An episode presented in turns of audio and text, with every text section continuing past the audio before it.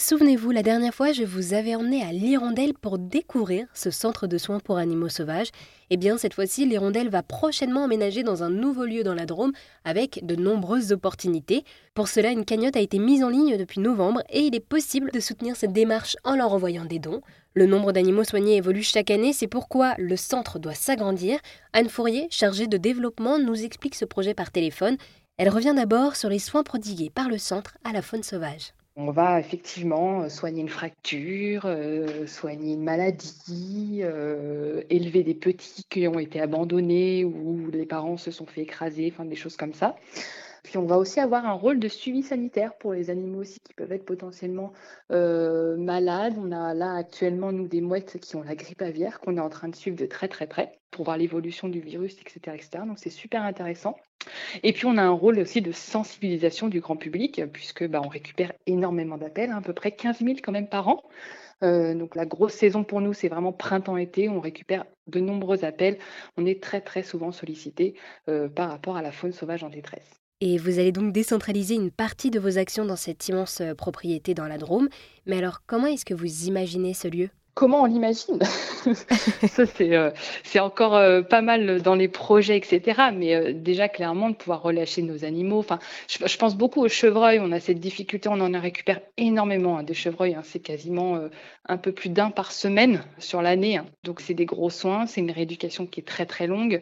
nous, ça, ça serait l'idéal, c'est pouvoir les relâcher là-bas parce que ça va être pour eux un vrai plus pour être tranquille sans se prendre le risque, effectivement, de se reprendre une voiture parce que bah, des chocs véhicule, bah, c'est un peu euh, tous les jours hein, que ça arrive.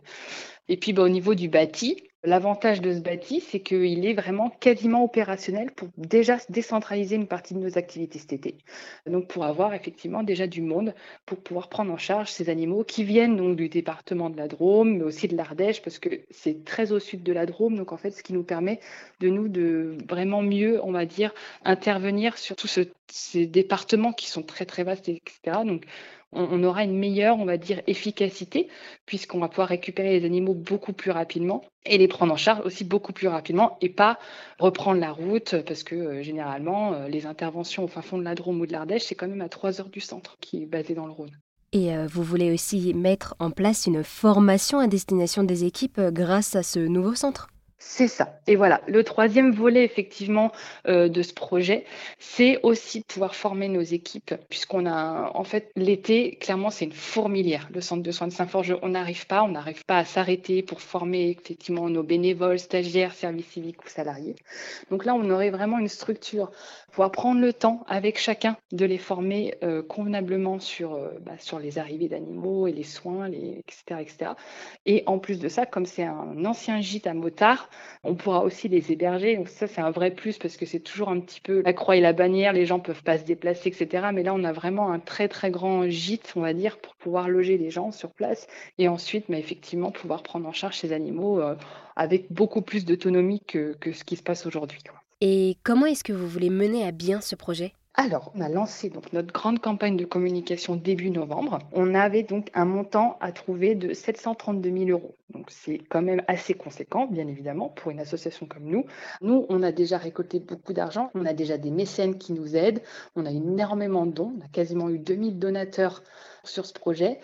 Et on a euh, deux soutiens euh, publics, la région et le conseil départemental de la Drôme.